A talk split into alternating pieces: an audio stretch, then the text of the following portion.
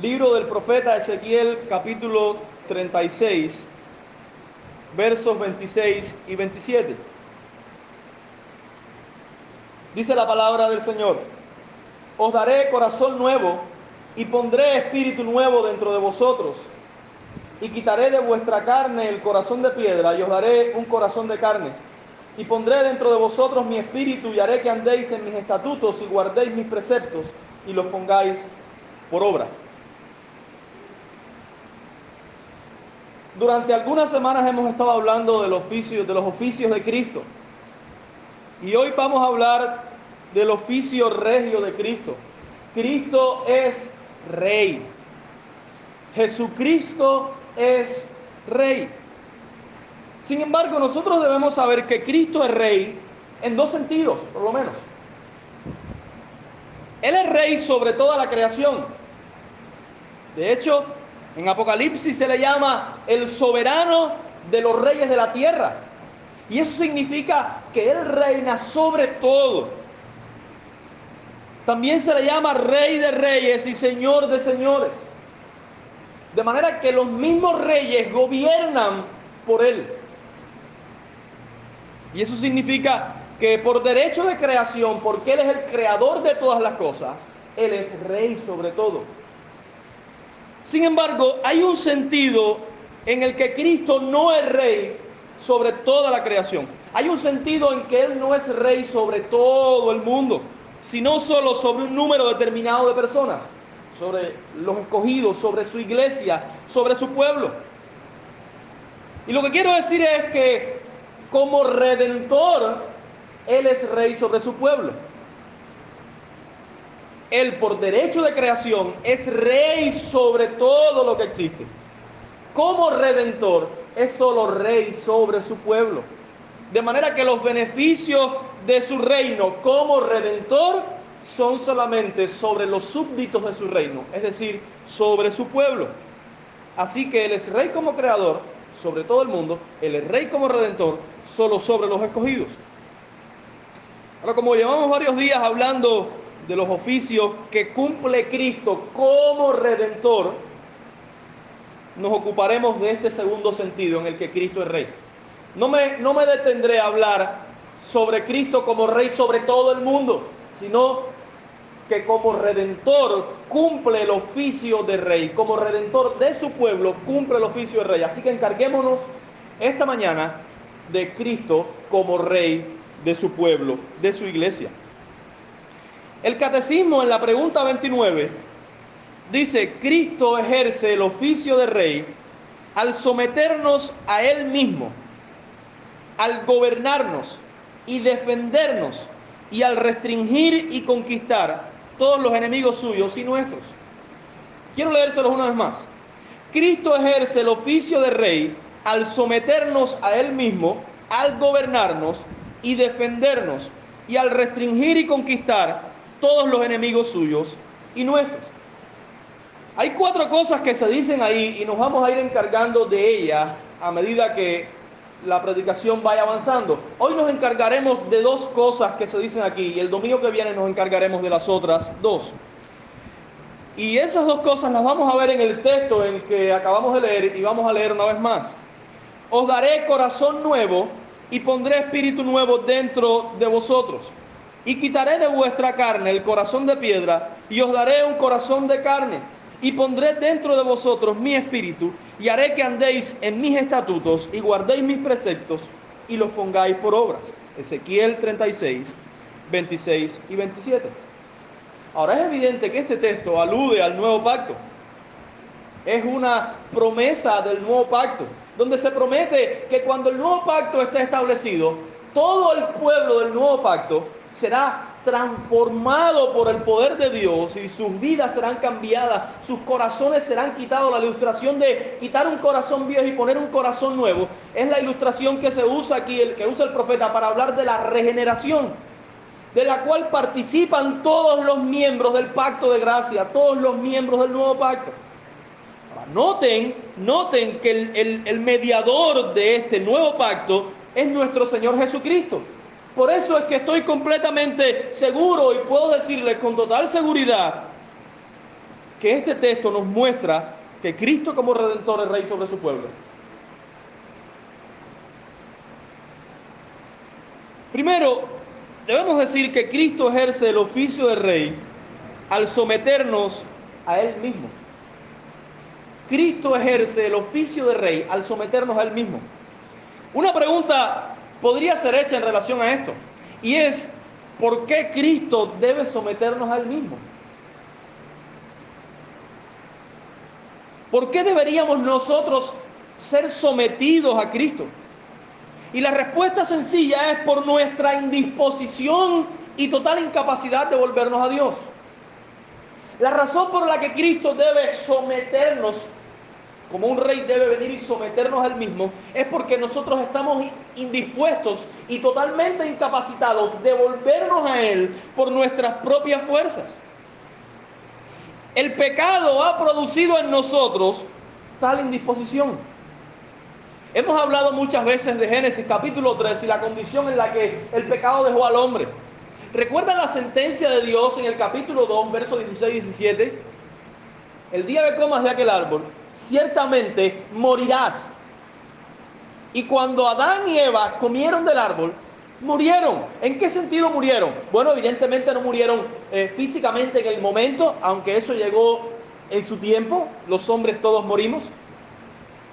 Evidentemente en ese momento no murieron eternamente, eso llega con la condena final de Cristo como juez del mundo, aunque pesa sobre la cabeza de todos los que no conocen a Cristo.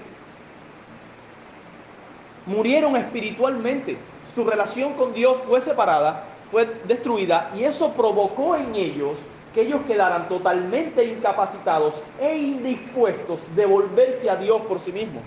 Toda la naturaleza del hombre fue destruida, por así decirlo, fue transformada en una naturaleza perversa. Aquello que se había dicho que era bueno en gran manera, por el pecado fue destruido completamente, de manera que el hombre quedó completamente incapacitado e indispuesto de volverse a Dios y tener una relación con Dios como la que tenía anteriormente. Así como la anestesia nos deja sin la capacidad de sentir y de estar consciente, así el pecado nos deja sin disposición ni capacidad de volvernos a Dios por nosotros mismos. El verso 26 que acabamos de leer da la evidencia de que por naturaleza tenemos un corazón que se opone a Cristo, se opone a Cristo por naturaleza, todos seres humanos. Por eso es que Él dice, os daré corazón nuevo y pondré espíritu nuevo dentro de vosotros y quitaré de vuestra carne, noten, el corazón de piedra y os daré un corazón de carne. La naturaleza pecaminosa que nosotros recibimos de nuestro padre Adán es descrita aquí como un corazón de piedra como un corazón completamente insensible, como un corazón que se opone y se enfrenta a Dios y no quiere saber de Él, como un corazón incapaz de volverse a sí mismo a amar a Dios. Así es descrita nuestra naturaleza recibida de Adán. Pero quiero que noten que el texto nos presenta a Cristo viniendo a nosotros quitando el corazón de piedra y dándonos un corazón de carne, quitando el corazón perverso y dándonos un corazón limpio, quitando el corazón que se opone a Él, quitando el corazón insensible, quitando el corazón incapacitado e indispuesto y poniendo un corazón capacitado y dispuesto para volverse a Dios. Esto es una batalla. Esto es la obra de Cristo sometiéndonos al mismo, viniendo como guerrero y luchando contra nuestro propio pecado y sometiéndonos al mismo. Aquí Cristo se encuentra en una batalla con el hombre pecador. Porque el hombre se opone constantemente. Miren hermanos, nosotros no salimos en busca de Cristo. Cristo salió como rey vencedor a conquistar nuestra perversidad, a conquistar nuestra maldad y nos ofreció batalla y nos venció. Pero nosotros nos opusimos a Él. Nuestro corazón de piedra se opuso a Él. Y para que nosotros pudiéramos ser traídos a Cristo, para que nosotros pudiéramos servir a Cristo, ser salvados, Cristo tuvo que someternos al mismo y hacerlo con fuerza, con su poder. Noten que ese cambio de un corazón de piedra a un corazón de carne es una batalla interna entre Cristo y nuestro propio pecado. En Génesis 1, Dios no tuvo oposición para que la luz resplandeciera en las tinieblas. No hubo oposición ninguna para que la luz resplandeciera en las tinieblas. Pero para que la luz de la verdad resplandezca en el corazón del pecador, Cristo se encuentra con un enemigo que se enfrenta a él en un campo de batalla. Nuestra salvación, el haber venido a Cristo, no fue algo pasivo. Fue Cristo como rey, con todo su poder, viniendo y batallando contra nuestro propio pecado para traernos a Él, para someternos a Él. El corazón del pecador es como una ciudad amurallada que constantemente trata de evitar ser conquistada por un rey con su ejército. Nuestro corazón se arma de todas las cosas de este mundo, de toda la arrogancia y el orgullo para evitar ser conquistada por Cristo. Pone muros y pone corazas de hierro alrededor de nuestro propio corazón para que Cristo no penetre y cuando Él viene a conquistar nuestro propio corazón nosotros ofrecemos batalla contra Él. No queremos saber de Él, nos oponemos a Él. Entonces, entonces solemos como en aquellas ciudades lanzar piedras y flechas para evitar que Cristo venga y penetre y quebrante el muro, para evitar que Cristo abra una brecha en nuestro propio corazón por donde entren las saetas de su victoria. El corazón pecador hace lo que tenga que hacer para impedir la conquista. Y eso es debido a que el pecado reina en el corazón del pecador y éste no quiere que Cristo lo domine. Esa fue la condición de todos los que hoy son de Cristo. Un corazón perverso y rígido que no quiere saber de Cristo. ¿Cuántas veces te hablaron de Cristo? ¿Y cuántas veces te opusiste a Él? ¿Cuántas veces la providencia de Dios trató con tu vida y tú te opusiste a Él? ¿Por qué? Porque tu corazón perverso no quería, no quería saber de Cristo, no quería que Él lo conquistara, no quería que alguien más que tu propio pecado se sentara sobre el trono. Pero Él vino como rey vencedor y te conquistó. Cambió tu corazón de piedra y puso un corazón de carne. Hermanos, necesitamos saber y estar conscientes que por nuestra propia naturaleza no podemos volvernos a Dios. No tenemos capacidad ni disposición, por decirlo de esta manera, ni queremos volvernos a Dios, ni podemos volvernos a Dios de nosotros mismos. Romanos capítulo 3, versos del 10 al 18 dicen estas cosas. No solo que no queremos a Dios, no podemos, no tenemos capacidad para hacerlo. Necesitamos que Cristo venga como rey y venza nuestro propio pecado y nos traslade del reino de las tinieblas a su propio reino. No podemos, pero Cristo cambia, cambia nuestra voluntad, hace que le deseemos y nos capacita para que creamos en Él.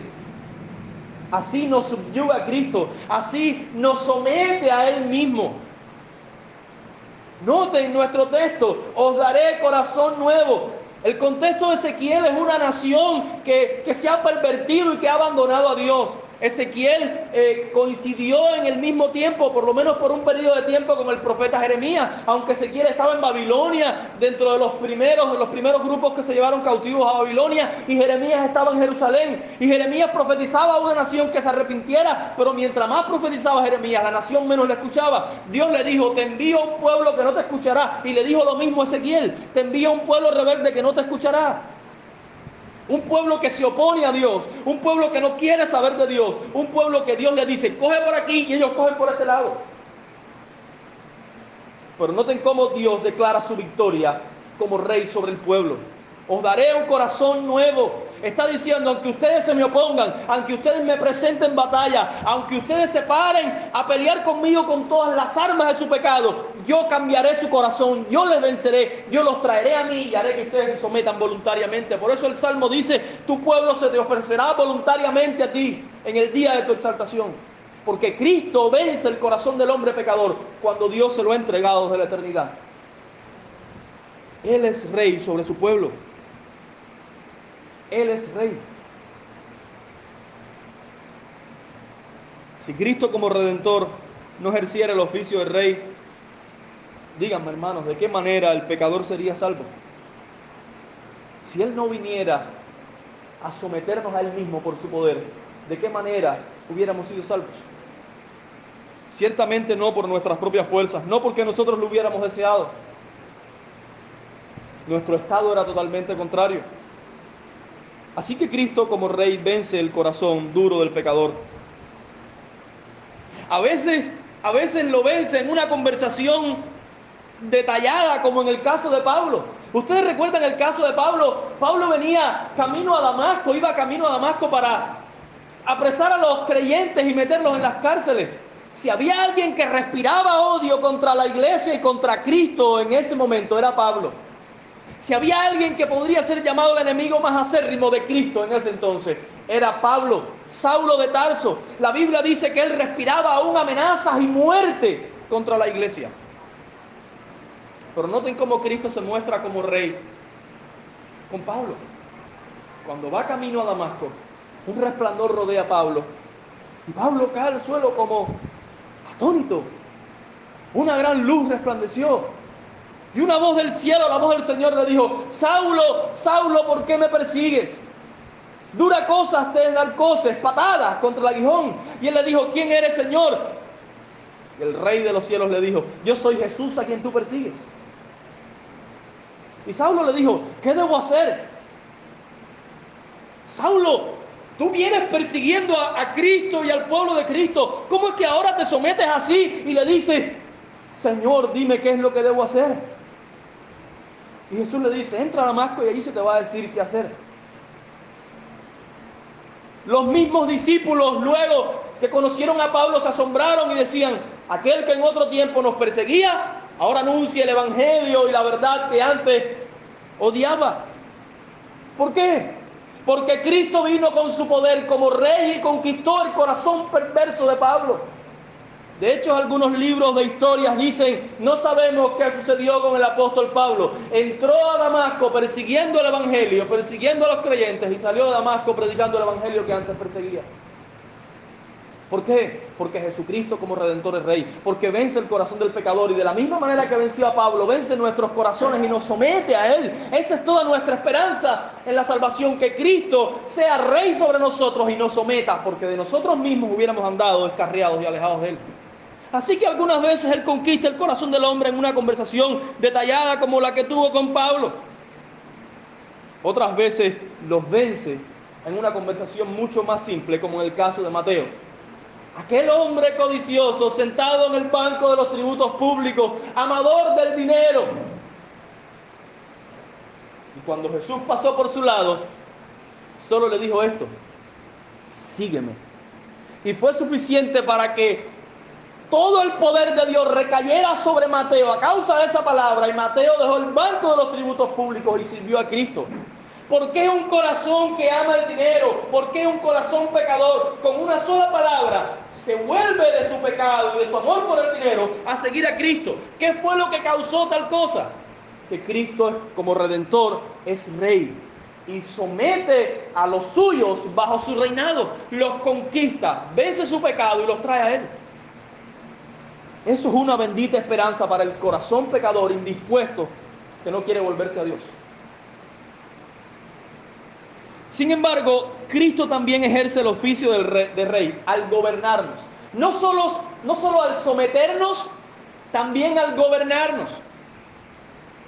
Normalmente después que un rey sale a la batalla y somete a una ciudad o a una nación, conquista una ciudad amurallada, el segundo paso es gobernarla. Primero lo somete y luego la gobierna. Cristo después que ha sometido el corazón del pecador a él mismo, entonces lo gobierna. Él establece su gobierno sobre nosotros. Hermanos, eso nosotros lo podemos ver en el, en el verso 27 y ahora en un momento lo vamos a leer. Pero nosotros debemos aprender que la justificación no es el final de la salvación. La glorificación lo es. Pero entre la justificación y la glorificación se encuentra la santificación. Se encuentra el gobierno de Cristo dirigiéndonos y conduciéndonos para que nosotros vivamos según las leyes de su reino. Algunos piensan que cuando fueron salvados, cuando creyeron en Jesucristo y fueron justificados, ya eso es todo lo que tiene que ver con la salvación. Y algunos levantan los ojos y miran a la glorificación, pero entre estas cosas, justificación y glorificación, está la santificación, está una vida sometida bajo el gobierno de Cristo, una vida sometida en obediencia a Cristo.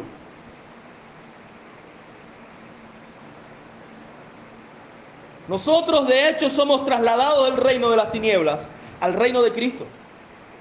Pero una vez estando en el reino de Cristo, somos gobernados por Él. Gobernados por Él. Eso significa obediencia. Todo aquel que es ciudadano de una nación debe obediencia a las leyes de esa nación. Todo aquel que pertenece y tiene ciudadanía en un pueblo determinado está por constitución, por ley, sometido y debe obediencia a las leyes de ese reino. Miren, a muchos les agrada la idea de que Cristo sea su sacerdote. Como hablamos hace las, semanas, las dos semanas atrás, un sacerdote es alguien que separa entre Dios y nosotros y ruega a Dios por nosotros. Padre, son míos, yo morí por ellos, perdónalos, sosténlos, guárdalos, santifícalos, cuídalos, asegura que su salvación pueda ser disfrutada por ellos al final. Y todos nosotros queremos estar cubiertos con la oración de Cristo y a todos nos agrada tal cosa. Rogamos que Cristo sea nuestro sacerdote. Pero a pocos les gusta, les agrada, a pocos les agrada la idea de que Cristo sea su rey. Porque que Cristo sea su rey significa que Cristo se siente en el trono de su propia vida y gobierna y dice cómo deben suceder las cosas. Y en nuestra salvación no solo Cristo debe ser nuestro profeta, no solo nuestro sacerdote, también debe ser nuestro rey. No solo debe revelarnos la verdad acerca de Dios, no solo debe interceder por nosotros delante de Dios, también debe gobernar nuestras vidas como Dios. Es necesario que Cristo nos gobierne. No se puede tomar a Cristo en parte. Si ruegas que Cristo sea tu sacerdote, es decir, que interceda por ti delante de Dios, debes estar dispuesto también que sea tu rey. Si ruega que Él se pare delante de Dios a favor tuyo, debe rogar también que Él te gobierne. Si quieres estar cubierto de las oraciones de Cristo, debes estar dispuesto también a obedecer sus leyes, porque Él es tanto sacerdote como rey. No se puede tener lo uno sin lo otro. Detengámonos en el texto nuestro para que veamos lo que estamos diciendo. Y pondré dentro de vosotros mi espíritu y haré que andéis en mis estatutos y guardéis mis preceptos y los pongáis por obra.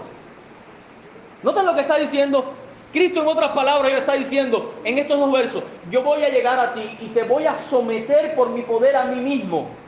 Y luego te voy a dar mis preceptos y mi espíritu para gobernarte y decirte cómo debes vivir. Es lo que está sucediendo aquí. Después de someternos, dice, y pondré dentro de vosotros mi espíritu. Y haré que andéis en mis estatutos. Y guardéis mis preceptos. Y los pongáis por obras. Esto es una declaración del gobierno de Cristo sobre nosotros. El verso 26 nos declaró su victoria al someternos. El verso 27 nos declara su reino al gobernarnos. Ahora, yo quiero que noten por medio o por qué medios nos gobierna Cristo. ¿Cuáles son los medios por los cuales nos gobierna Cristo? El texto nos los dice. Cristo nos gobierna primeramente por su palabra, para que andéis en mis estatutos y guardéis mis preceptos y los pongáis por obra. Cristo nos gobierna por medio de su palabra, por medio de la escritura. Miren hermanos, todo rey tiene el derecho y la potestad de dictar leyes. ¿Cierto? Véanlo en la Biblia. Cristo como rey dicta leyes y estatutos. Él tiene la prerrogativa de dictar las normas de su reino para sus súbditos, para que ellos vivan según esas leyes. Él tiene esa prerrogativa y ninguno de nosotros puede hacerlo. Ninguno de los que viven bajo el reino de Cristo, ninguno de los que son súbditos de Cristo puede tener sus propias leyes y sus propias reglas de vida, porque el rey de este reino es Cristo y es Él quien dicta las leyes. La palabra de Dios, que es la ley de Cristo, que es el reglamento de Cristo, que son los estatutos de Cristo, que son los preceptos de Cristo, la palabra de Dios no solo nos enseña qué debemos creer acerca de Dios, también nos enseña los deberes que Dios requiere de nosotros. No solo nos enseña sus promesas, también nos enseña nuestras obligaciones. No solo nos muestra las bendiciones de Dios para nosotros, también nos dice cómo debemos obedecerle. De manera que Él nos gobierna por su palabra. Sus leyes, la escritura, nos son dadas para que la obedezcamos, para que las obedezcamos. No cree, hermano, que usted tiene una Biblia para entretenerse. Usted tiene una Biblia por la misericordia de Dios para que viva bajo el gobierno de Cristo, para que la obedezca. Para que la obedezca. Recuerden, Dios sacó a Israel de Egipto. Y después que lo sacó, le dio sus leyes para que ellos vivieran bajo esas leyes. Dios los liberó de Egipto y le dio leyes para gobernarnos. De la misma manera, Cristo nos ha sacado de la esclavitud del pecado y nos ha dado sus preceptos, nos ha dado su palabra para que nosotros la obedezcamos, para que nosotros vivamos bajo su gobierno, siguiendo las instrucciones que Él nos ha dado en su palabra. No es posible que nosotros digamos ser súbditos de Cristo, pertenecer al reino de Cristo y no queramos obedecer sus leyes.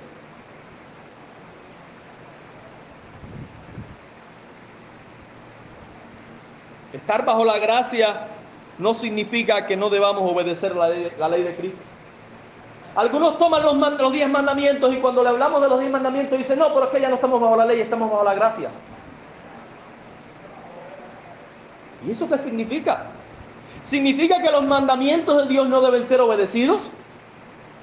Hermano, estar bajo la gracia y no bajo la ley no significa que los mandamientos de Dios no, son, no deben ser obedecidos. Significa que ya la ley no nos condena. Que ya la maldición de la ley no está sobre nosotros. Que ya el juicio de Dios no está sobre nosotros. Porque ahora hemos sido salvados por la gracia de Dios. Sin embargo, el haber sido salvado por la gracia de Dios dice que nosotros tenemos un corazón dispuesto para obedecer los estatutos y los mandamientos del Señor y pondré dentro de vosotros mi espíritu y haré que andéis en mis estatutos y guardéis mis preceptos y los pongáis por obra. Recuerden, les dije que esto era una promesa del nuevo pacto. Y se dice que bajo el nuevo pacto el pueblo de Dios va a ser gobernado por Cristo para que guarde sus mandamientos, guarde sus preceptos y los ponga por obra. Estar bajo la gracia no nos exime de la responsabilidad de obedecer la palabra de Dios. En ningún sentido.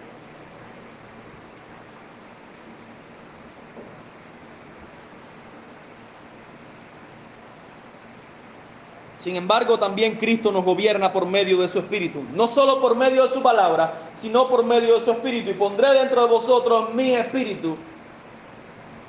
Y haré que andéis en mis estatutos y guardéis mis preceptos y los pongáis por obra.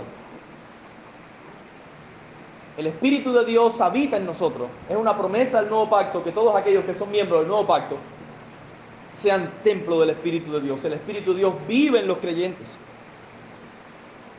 Nosotros hemos dicho muchas veces, Señor, yo amo tu palabra. Incluso quiero obedecerla, pero encuentro que soy incapaz por mí mismo. Incluso, incluso después de que, de que has vencido mi rebeldía, encuentro mi incapacidad.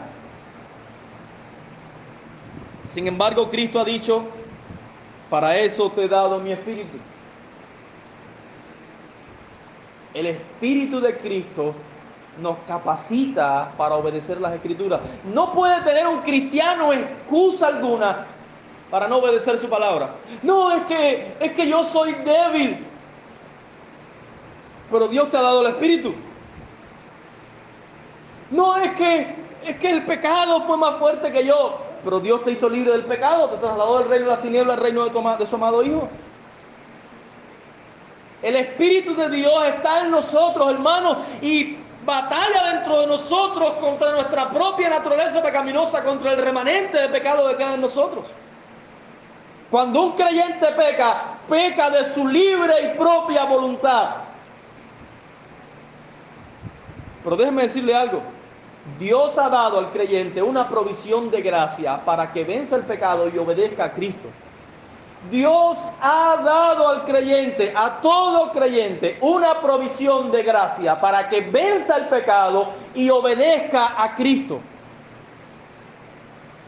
Él produce en nosotros así el querer como el hacer por su buena voluntad. No hay excusa para no obedecer a la palabra de Dios. El Señor nos gobierna, nos tiene como súbditos y nos gobierna por su palabra y su espíritu. Cristo dicta leyes que rigen a los súbditos de su reino y les da su espíritu para que los capacite para la obediencia. De manera, hermano, que no simplemente nos da las leyes y nos dice, obedezcan como puedan. No hace eso. Nos da leyes y nos da el poder para obedecerlas. Pone su espíritu en nosotros, nos da una provisión de gracia para que obedezcamos su palabra. No, no, no debemos excusarnos más tras esto. Es que somos hombres pecadores. El hecho de que seamos hombres pecadores no puede ser una excusa para no obedecer las escrituras debe ser una razón para acercarnos más a Dios y pedir más fortaleza, pedir más gracia cada vez para obedecer la palabra de Dios. Saber que somos pecadores no debe ser una excusa, debe ser la ocasión para la que nos acerquemos más a Él a pedir gracia, a pedir gracia y ayuda para ser socorridos y obedecer sus mandamientos. Por eso, por eso es que Pablo dice que las obras de la carne las debemos hacer morir por el Espíritu, porque Dios, porque Cristo nos gobierna por su Espíritu. Ahora no debemos pensar que el gobierno de Cristo por medio de las escrituras es diferente a, su gobierno por medio del Espíritu. No debe ponerse en conflicto lo uno con lo otro. A veces algunas personas dicen, no, yo no me guío por las escrituras, yo me guío por el Espíritu. Y eso es un sublime disparate. Y digo sublime porque digo que es de los más grandes. No se puede echar a pelear el espíritu con la escritura, como si el gobierno de Cristo por el espíritu, por las escrituras, tuvieran contradicción o nos dirigieran a lugares diferentes. La relación entre lo uno y lo otro es de esta manera. La escritura nos presenta los reglamentos del reino de Cristo. Su espíritu nos ilumina para entender la escritura y nos capacita para obedecerla. No es que Él nos dirige de dos maneras diferentes. No es que Él nos gobierna de dos maneras diferentes, sino que nos gobierna por su palabra y su espíritu en una sola dirección, como súbditos de su reino. Y nosotros debemos confiar en la provisión de Cristo para gobernarnos, no en nuestras propias fuerzas. David pecó cuando hizo el censo en Israel. Él quería saber cuánta gente de, que podía ir a la batalla tenía. Y en el corazón de David estaba esto, quiero saber cuán grande es mi ejército para saber con cuántos hombres cuento para pelear contra los ejércitos enemigos. Él debía confiar en el poder de Dios para dar la victoria, pero empezó a confiar en sus propias fuerzas. Y nosotros, hermanos, de la misma manera, no debemos pensar que nuestra obediencia a los mandamientos de Dios y nuestra victoria sobre el pecado es conseguida por nuestra propia madurez o capacidad. No de nosotros mismos, sino por el Espíritu que nos ha dado, no con ejército ni con fuerza, sino por mi Espíritu, dice el Señor.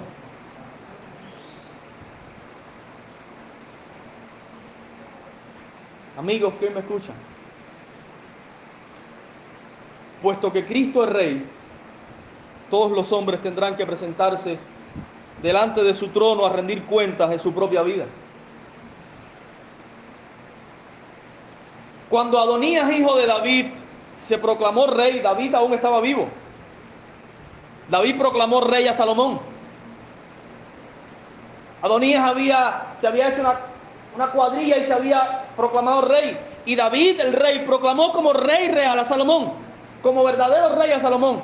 Entonces Adonías, cuando vio aquello, se agarró, fue para el, tabernáculo y se agarró de los cuernos del altar a pedir misericordia a Salomón que Salomón no lo matara por aquel, aquel acto que él había hecho. Y Salomón dijo, si él fuere hombre de bien, ni uno de sus cabellos caerá en tierra, mas si se hallare mal, él morirá. Ese día en que el rey del universo venga a juzgar a todos los hombres, y tú espantado clames por misericordia, se verá si fuiste hombre de bien o si se halla en ti maldad.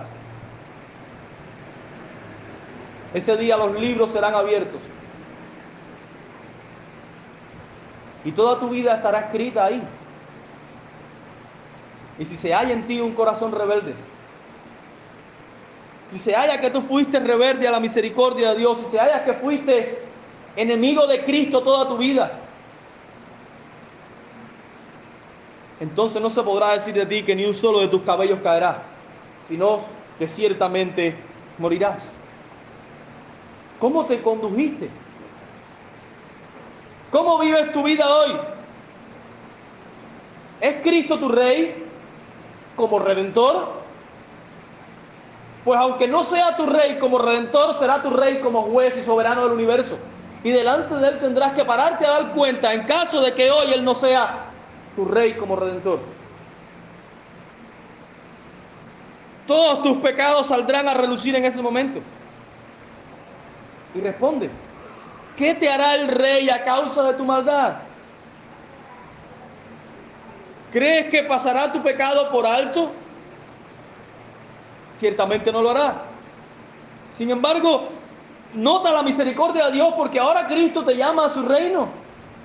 Ahora te llama a salir del reino de las tinieblas, a venir a su propio reino. Déjenme decirle algo que yo puedo garantizar con toda certeza. No hay nada, nada nada más brillante, mejor y más glorioso que ser súbdito del reino de Cristo.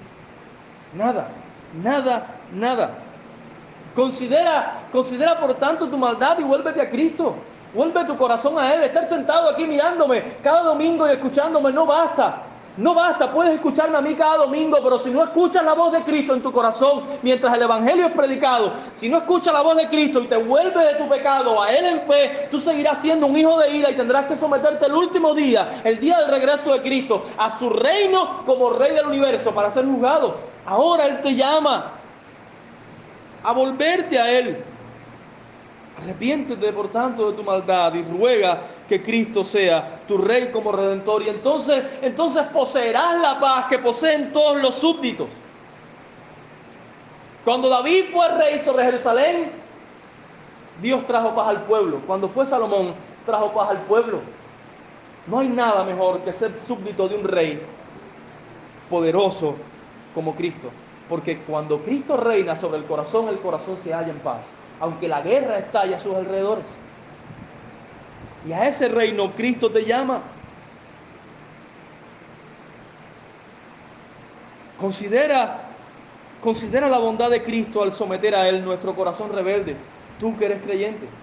Considera cuánta bondad Él ha manifestado al venir y vencernos y someter nuestro corazón rebelde a Él. Miren, si nosotros fuéramos a hacer algún bien a alguien, y dicha persona a quien nosotros le fuéramos a hacer un bien se parara contra nosotros con armas de guerra, con cuchillos y pistolas, para impedir que nosotros le hiciéramos el bien, de seguro, de seguro nosotros desistiríamos y dijéramos, eh, tranquilo, que yo solamente quería ayudarte, no tienes que venir contra mí con armas, yo no te hago ningún bien y me retiro. Hubiéramos desistido de hacerle tal bondad. Pero hermanos, Cristo no procedió de esa manera. Cuando Cristo vino a nosotros, nosotros sacamos todas nuestras armas, sacamos todo nuestro armamento y nos enfrentamos a Él a darle batalla para impedir que el bien que Él se propuso hacer no fuera hecho.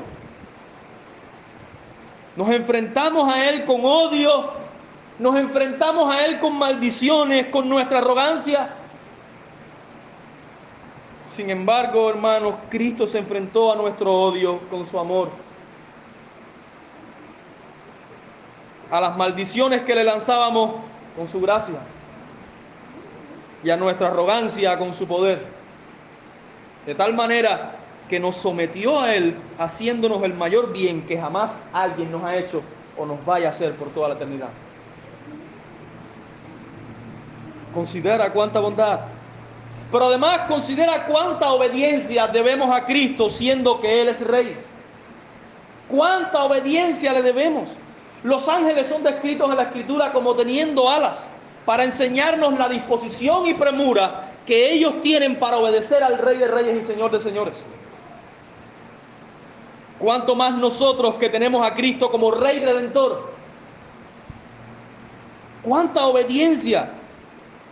Si los tres valientes de David arriesgaron sus vidas para traerle agua del pozo que estaba en la guarnición filistea, cuánto más nosotros debemos poner al servicio de Cristo toda nuestra vida, siendo que Él es un rey mayor que David. Cuánto más debemos rendirnos a Él en obediencia y en servicio. Cuánto más nosotros que nuestro rey es mayor. El mismo David le llama a Cristo Señor. Considera también que si Cristo es rey, entonces no hay corazón duro que Él no pueda vencer. A veces, a veces nosotros perdemos las esperanzas de que algún familiar nuestro llegue a ser creyente. A veces perdemos las esperanzas y nos acongojamos. Pero, hermanos, ¿qué son los muros de Jericó para Cristo? ¿Qué murallas de arrogancia y rebeldía protegerán de Cristo al corazón que Él quiere conquistar? ¿Cuál es el corazón rebelde al que Cristo no pueda vencer?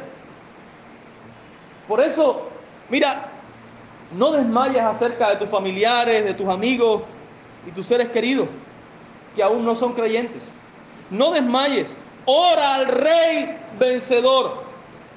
Al rey que doblega el corazón del hombre y los traslada de su reino. Ora a Él para que presente batalla contra el orgullo y la rebeldía de tus amigos, de tus familiares, de tus seres queridos y derrumbe los muros tras los cuales se esconde el corazón arrogante y perverso. No dejes de orar. No dejes de orar a Dios por ellos. Quizás, quizás tú digas, ah, pero es que Él es una persona de mucho dinero y su corazón está esclavizado a la riqueza. Recuerda Saqueo. Saqueo era jefe de los publicanos, era ladrón, su corazón estaba en el dinero. Pero Cristo vino y venció el corazón de Saqueo. Entró a casa de Saqueo y hubo una transformación en Saqueo. De manera que Saqueo dijo, si he robado algo a alguien, se lo voy a volver cuatruplicado y la mitad de mis bienes voy a repartir a los pobres. Y escuchen la palabra de Cristo. Hoy ha venido la salvación a esta casa. Si Cristo pudo conquistar el corazón de Saqueo, un hombre que amaba el dinero y era ladrón, puede conquistar el corazón de cualquiera que esté apegado al dinero. Así que no dejes de orar por tus familiares. No, pero es que, es que Él es una persona de mucho poder en este mundo, de mucha influencia, Él es una personalidad. Recuerda a Saulo de, de Tarso. Saulo de Tarso era un hombre de mucha autoridad, era una personalidad en su nación y Cristo vino y le conquistó. No hay corazón arrogante que Él no pueda conquistar. Pero es que él está sumergido en la hechicería. Es muy difícil que él se vuelva a Cristo. Recuerda Abraham. Antes de ser llamado por Dios vivía en Ur de los, de los caldeos y adoraba a los ídolos de aquel lugar. Y Dios llamó a Abraham y le dijo, Abraham, sal de tu tierra y de tu parentela y de la casa de tu padre y vete a la tierra que yo te mostraré. Y haré de ti una nación grande. Y le continúa diciendo. Y Abraham salió como Jehová le había dicho. No hay corazón que Dios no pueda conquistar. Así que no dejes de orar por tus familiares que no conocen a Cristo, por tus amigos, por tus seres queridos. No dejes de orar. Ruega a Cristo que venza sus corazones y los traslade del reino de la tiniebla al reino de su amado Hijo. Nosotros, hermanos, somos bendecidos ciertamente al conducir a ciertas personas a la fe. Dios nos ha dado la gracia, ¿verdad?, en diferentes ocasiones de conducir a ciertas personas a la fe en Cristo. Y eso hace que muchas veces nos atribuyamos los méritos de la victoria.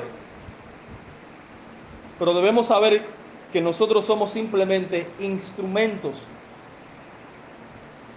Quien venció el corazón del pecador y lo doblegó en humillación fue Cristo, no nosotros. El rey es Él, no nosotros. Así como Joab, cuando sitió Rabá, la ciudad Rabá, y mandó a llamar a David para que la tomara él, y que no se pusiera el nombre de Joab a la ciudad, sino que fuera exaltado David.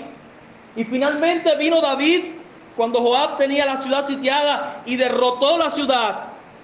Se quitó la corona de la cabeza del rey de Moab y fue puesta sobre la cabeza de David.